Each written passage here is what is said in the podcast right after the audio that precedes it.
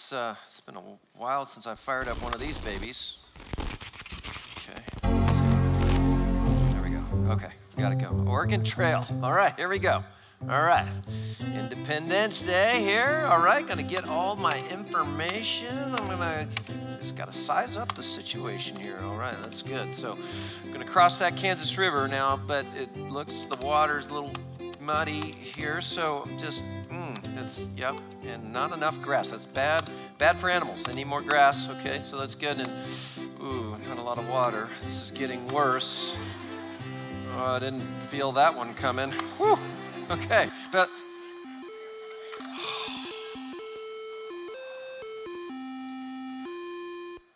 yet another Oregon Trail death. How are you people? Any of you grow up playing that game on something like This Beautiful Thing? Yeah, a lot of old sounding voices right there. I know, how cool is that? We're kicking off this series called Proverbs Choose Your Trail. Our creative team, they came together and said, we know what we'll do. Based on the 1982 game that you play on a Macintosh Plus, we're going to just mirror the Proverbs with the Oregon Trail. And there's a lot of parallels, right? In the Oregon Trail, you're trying to get from around this area up to the northwest for fur trading. You're trying to get up there for better, more fertile soil, and possibly even for gold. And in the Proverbs, we're always trying to pick the right trail, and we're offered all sorts of guidance, and we're trying to find the gold in our lives. And in fact, I want to jump right to it. Grab your Westside app. You can grab your phone if you want to pull up your Bible, or you can go to something older than a Macintosh Plus, which is the old school Bible. And let's just look at how Proverbs starts right out of the gate. And here's what I want to do. I just want to slowly read from Proverbs 1, just a few verses, and let's just see if as you read this, you just go, yes, there is something I need there.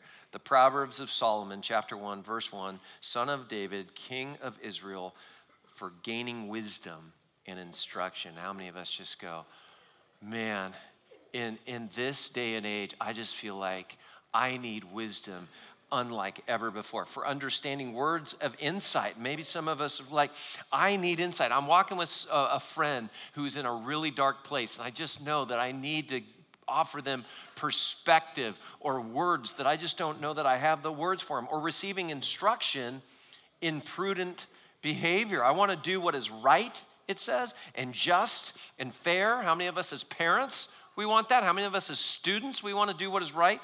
Just and fair. How many of us in our workplace, in our businesses, what is right and just and fair? Forgiving prudence to those who are simple. Knowledge and discretion to the young. I have 3 adolescent daughters.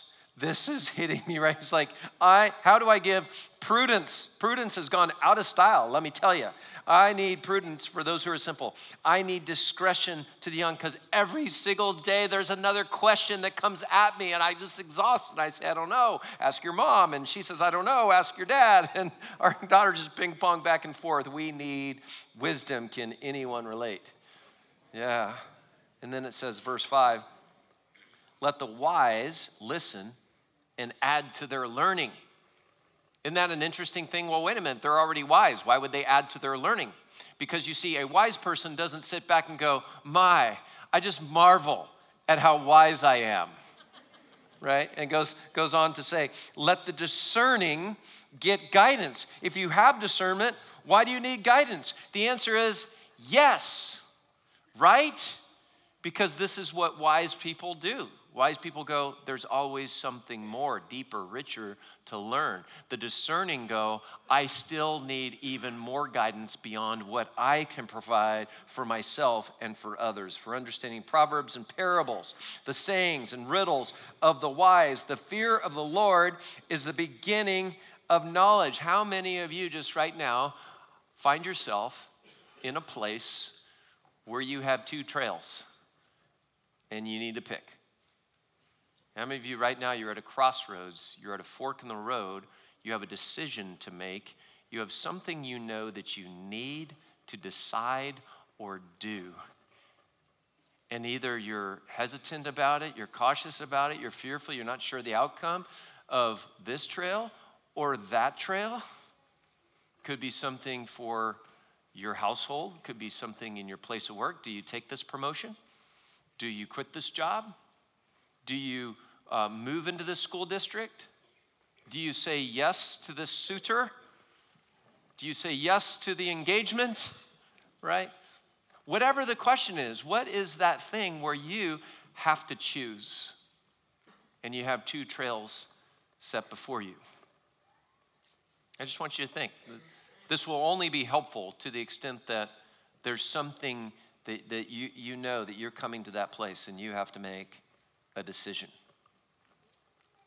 I know for me and my family, my wife and I, Elise and I, just yesterday were talking about there's some things that I think we're going to have to make decisions about the pattern and the rhythm and the pace of our family for what's best for the kids. And it's going to require we stop some things, we shift some things, we start some new things.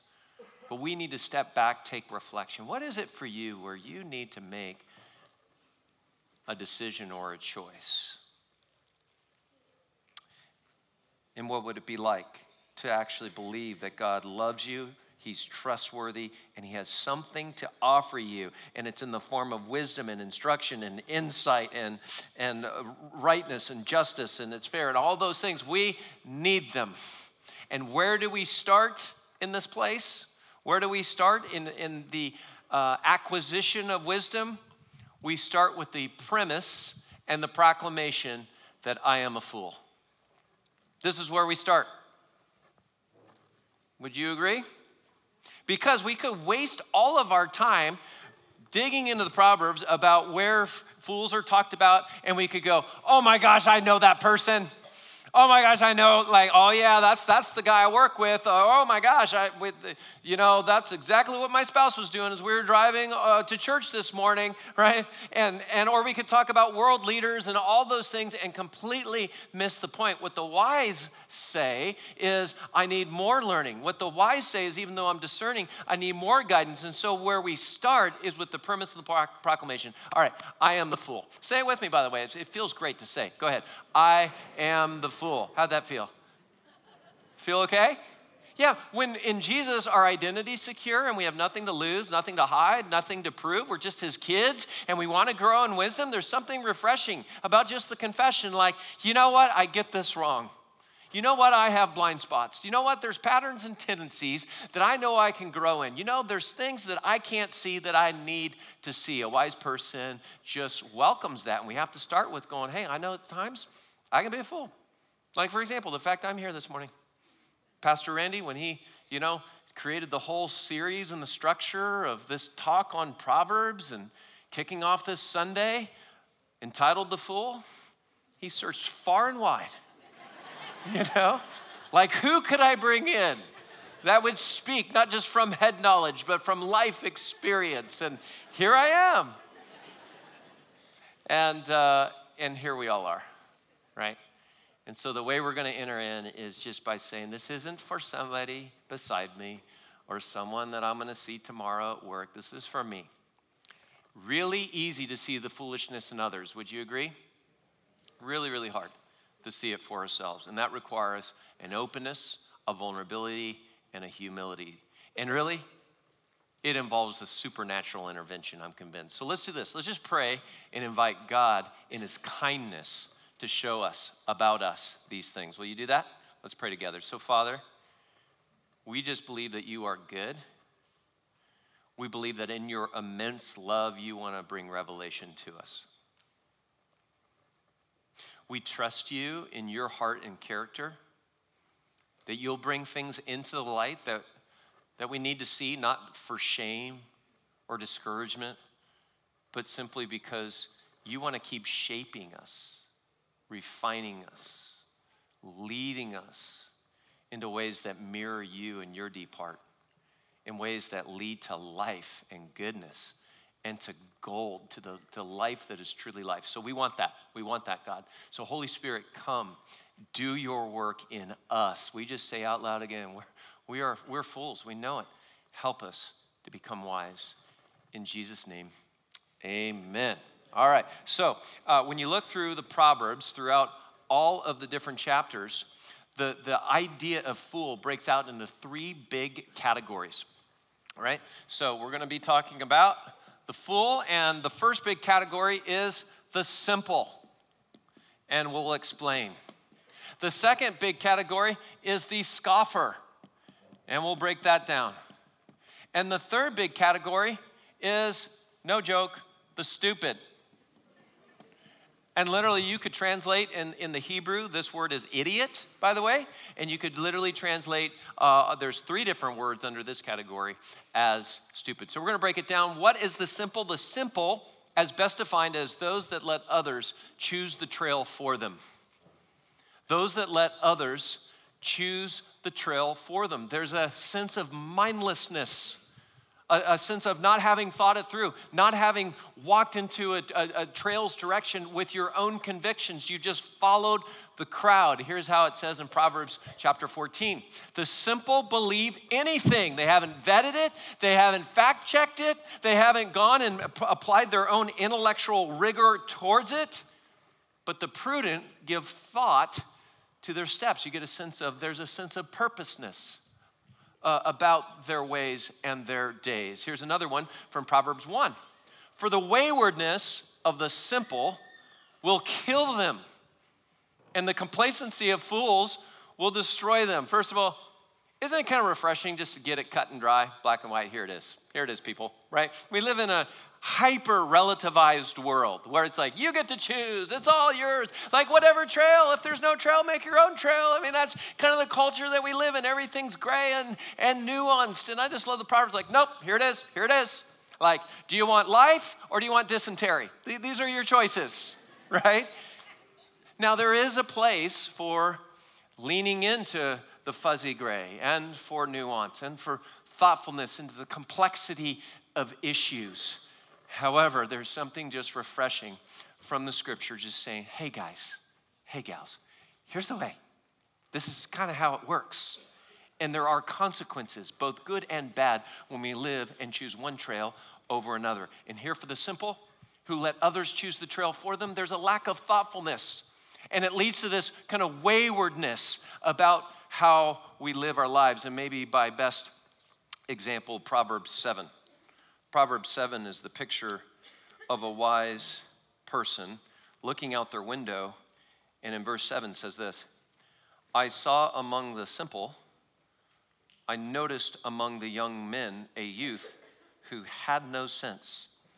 He was going down the street near her corner, walking along in the direction of her house at twilight as the day was fading, as the dark of night set in, then out, surprise, surprise, came a woman to meet him, dressed like a prostitute and with crafty intent. What was this young man doing? He was going in search of what I call an intentional accident. He's like, hey, I got a little time. I'm just gonna grab the remote. I'm just gonna kind of flip through, see what's on HBO Max or Netflix, and just no real thought. Or hey, I got a little time. I'm just gonna kind of scroll through social media. And I'm just going to kind of, we'll just see. I'm not looking for anything. That is what we call an intentional accident. You are letting others choose the trail for you. And in the course of technology and social media, that's called an algorithm, by the way, that chooses the trail for you. For this young man, the trail was chosen for him. He gave no thought to it. And then in his case, a woman came out and chose it for him. You can flip that around. In her case, a man came out and chose it for him. Whatever the temptation, whatever the thing, the simple person gives no sense of conviction or thought and lets others, whatever they think, whatever the path of least resistance is, they'll say, okay, I'll choose that. It seems like everyone else is choosing it, so will I. That's the simple. The scoffer is the one who mocks those who choose the right trail.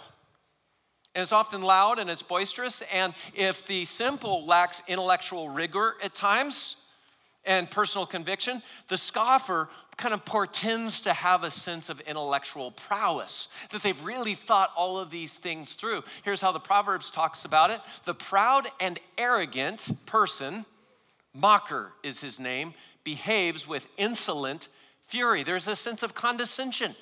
There's a sense of cynicism and skepticism. And what's really behind that? It sounds like they've got it all figured out. It sounds like they're intellectually superior to you, and they can make you feel really kind of small in ways. But what's behind that? Generally pain, generally a past of brokenness, and a deep chronic insecurity about life.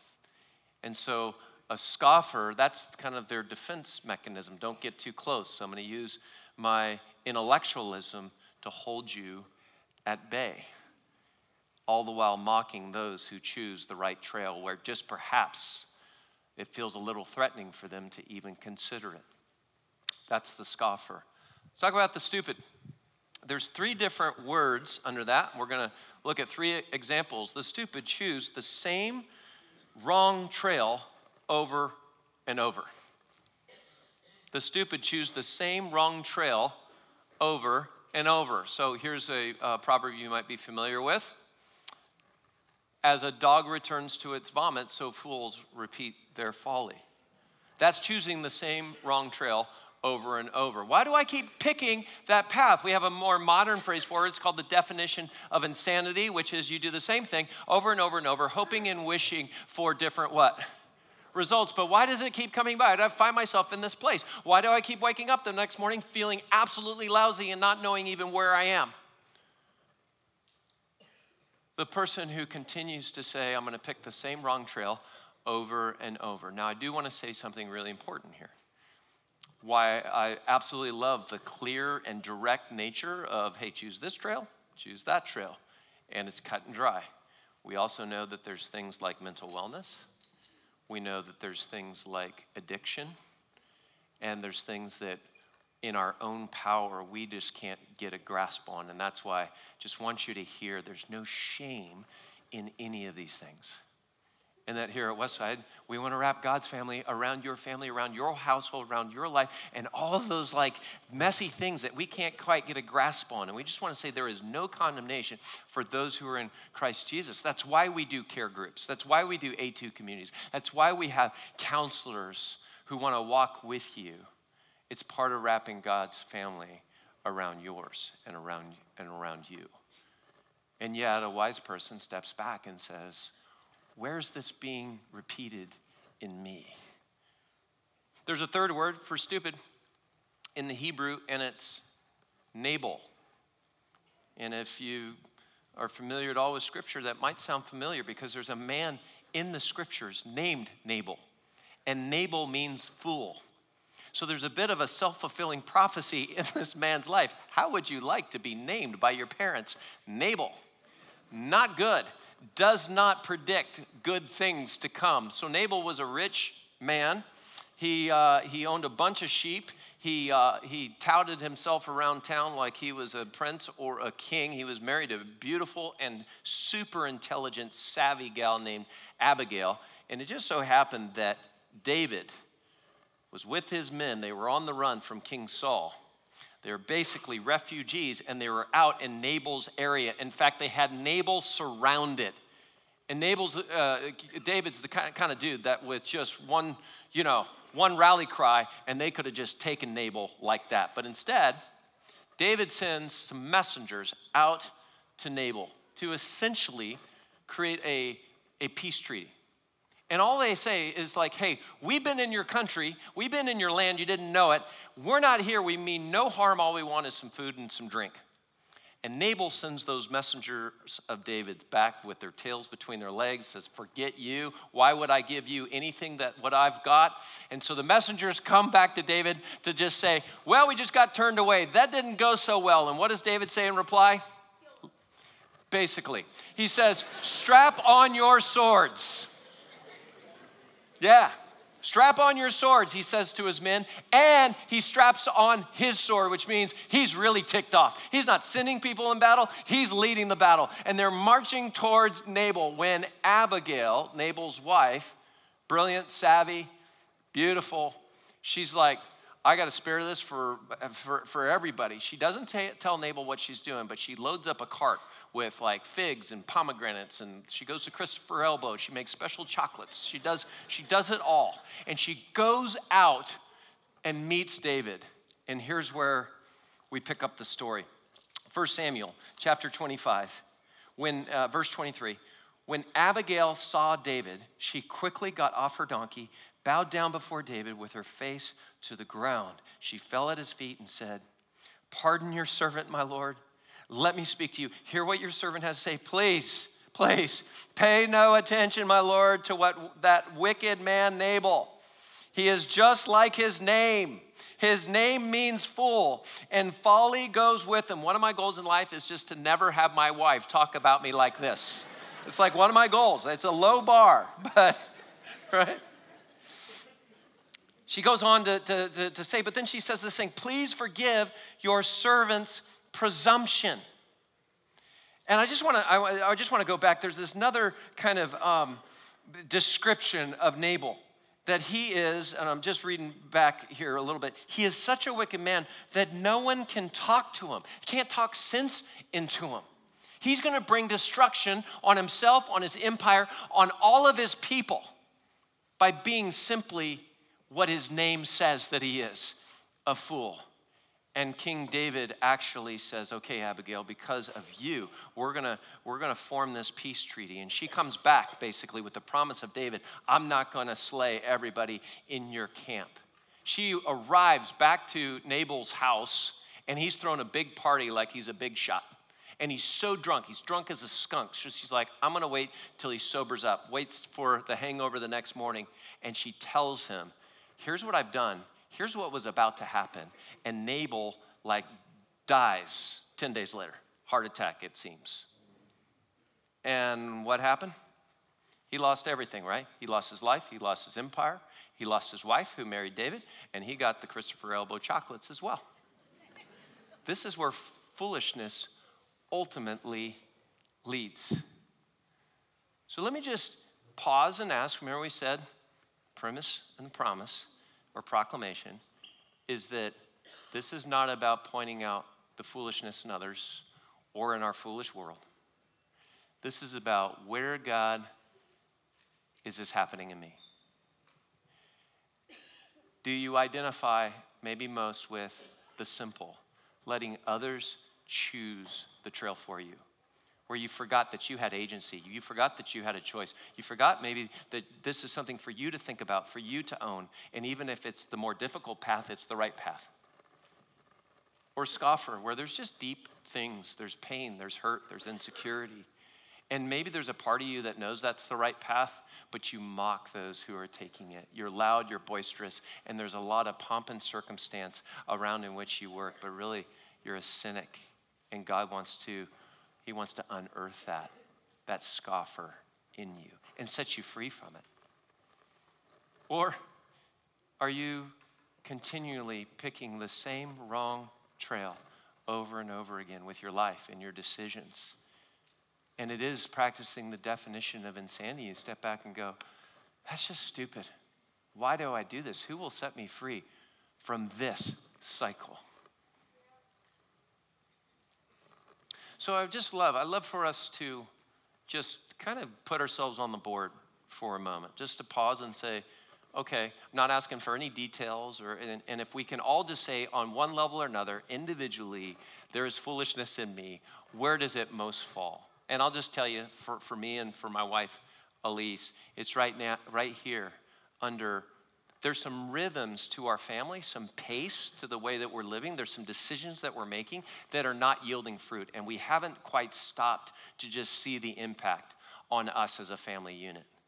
And so we're going to need to do some stopping and some shifting and maybe some starting, because we've just been running the rat race and haven't stopped to see the impact of it on our kids and on ourselves. So I put myself, it's no fun to say, but I put myself in the stupid category, okay? Where would you put you? How many of you, just by show of hands, an online community, just please post it on the chat. How many of you just say, here, simple, I'm letting others choose the path for me, and it's time I make my own choice, even if it's the hard one? Awesome. How many of you, hey, there's this kind of exterior and there's insecurity back there, and I'm pretty loud about it, but I know that God wants to unearth some of the scoffer in me. All right, I appreciate those hands. That might be the hardest one. How about, hey, I'm just choosing the same wrong path over and over, and I'm tired of it. Man, that's awesome. That's awesome. Well, let's just go a little deeper. Let's go a little deeper in diagnosing what the difference between the two trails that are offered us, between the path of wisdom and the path of foolishness for ourselves, but also as we're walking with others and we want to be helpful in that place. Could be in your workplace context, could be in your home. So Dr. Henry Cloud, I love this guy, clinical psychologist, a researcher and author. He wrote an awesome book called Necessary Endings. And there's a chapter in here dedicated to, he said, in all my vast research, I don't like categorizing people, but it's just true. There's a wise person, there's a fool, and there's an evil person. He calls it the fool, the wise, the fool, and the evil. I just want to look at the fool and the wise person. We're just going to look at two categories and how they break out with the hopes that it's helpful for us to see ourselves even more clearly and work also with others. Here's how this goes. When the wise person receives feedback, they receive it as a gift. They thank you for it. Why? Because even though they're wise, they want more learning. Even though they're discerning, they want greater guidance. This is what wise people do. And when you hold something up into the light, they adapt and change to the light. They're like, okay, this has been held up. I see it now. I want to do things differently.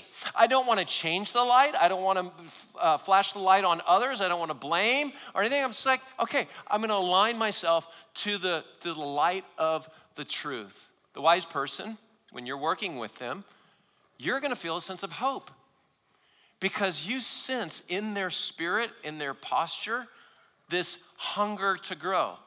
It might not be easy. It could be a little tense initially, but they want to lean in with you, and hope in you should rise. So then you talk about with them the problem. Hey, this is where we're not cutting it. Here's what I need more of you that we're not receiving.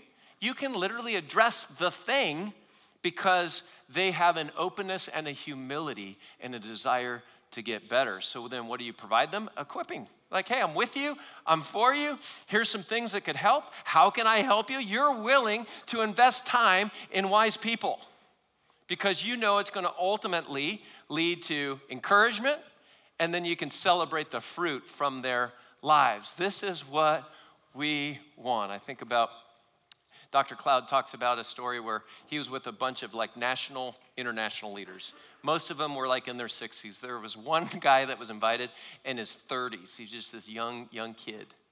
And they were listening to his life and to his story. And one of the older gentlemen just finally said, young man, could we offer you some perspective and some feedback? And this young man was a successful leader. Like he had a lot of awesome things going on. And he leaned in and he said, yeah, man, hit me with a gift. Hit me with a gift. That even if it's poorly offered, even if the person offering it has their contribution to it, even if it's imperfectly given, right? The wise person says, I'm going to go find the gold in that. What's my part to own? What's my contribution in this? The fool doesn't. The fool does exactly the opposite, receives feedback, not as a gift, but as a threat. It feels threatening. There's something, the risk, it feels too high. I've got something to hide or something to lose or something to prove, and I cannot allow this feedback in because I'm afraid it's going to say something about me.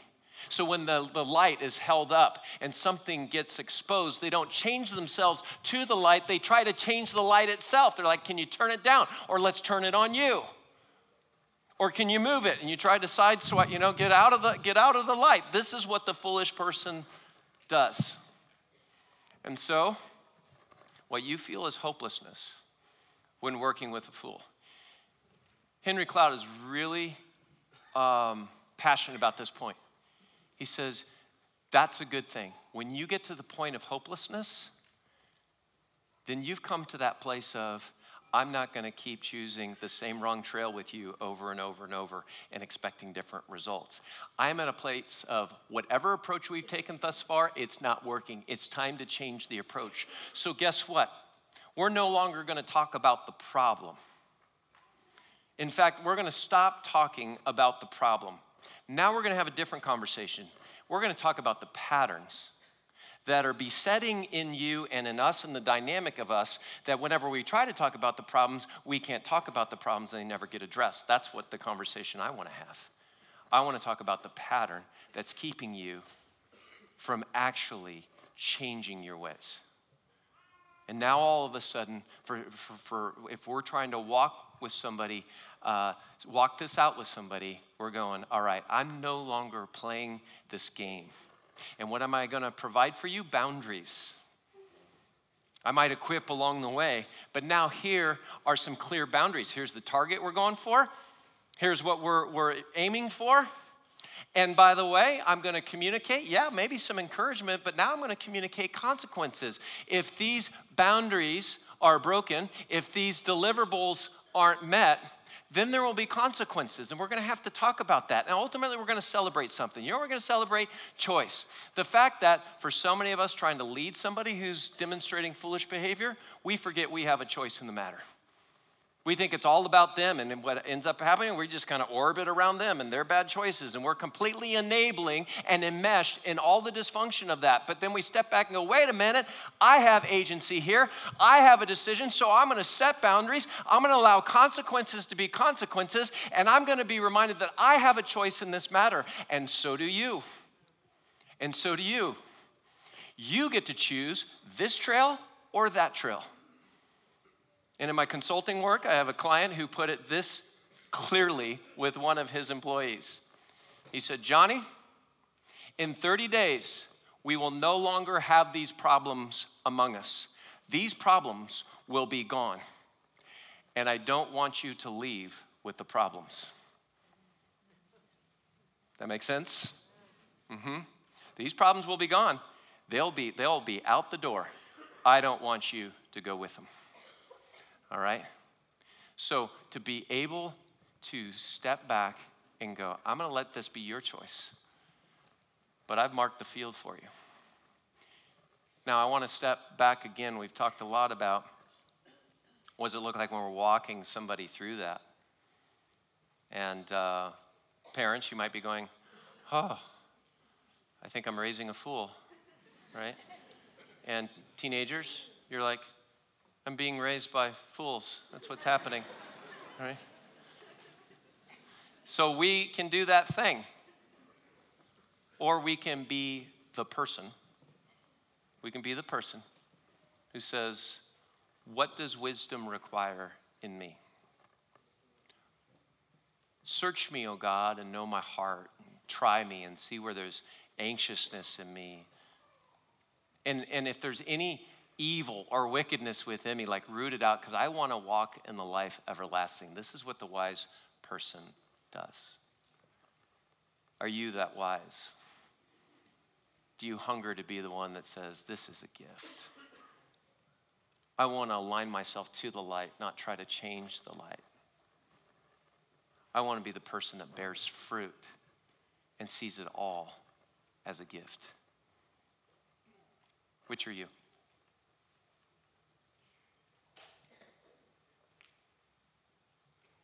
With that choice that you have before you,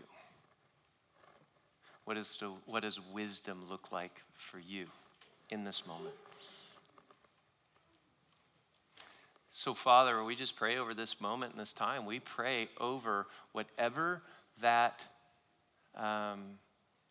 that decision is, whatever that pattern that might be getting unearthed, whatever that choice between one decision or another. Spirit of God, we just ask, would you come into our hearts and our minds? We know you've revealed it in love. We know there's no shame or condemnation. We trust your deep heart. So we pray for courage. Courage like the adult woman from the last service that went into the waters and got baptized because she said, I no longer want to keep choosing the same wrong trail over and over. Courage to lead our children. Courage to work with our coworkers in the way of wisdom that leads to life. So come, Holy Spirit, come into each of our moments and each of our matters, we pray. In the name of the Father, the Son, and the Holy Spirit, amen.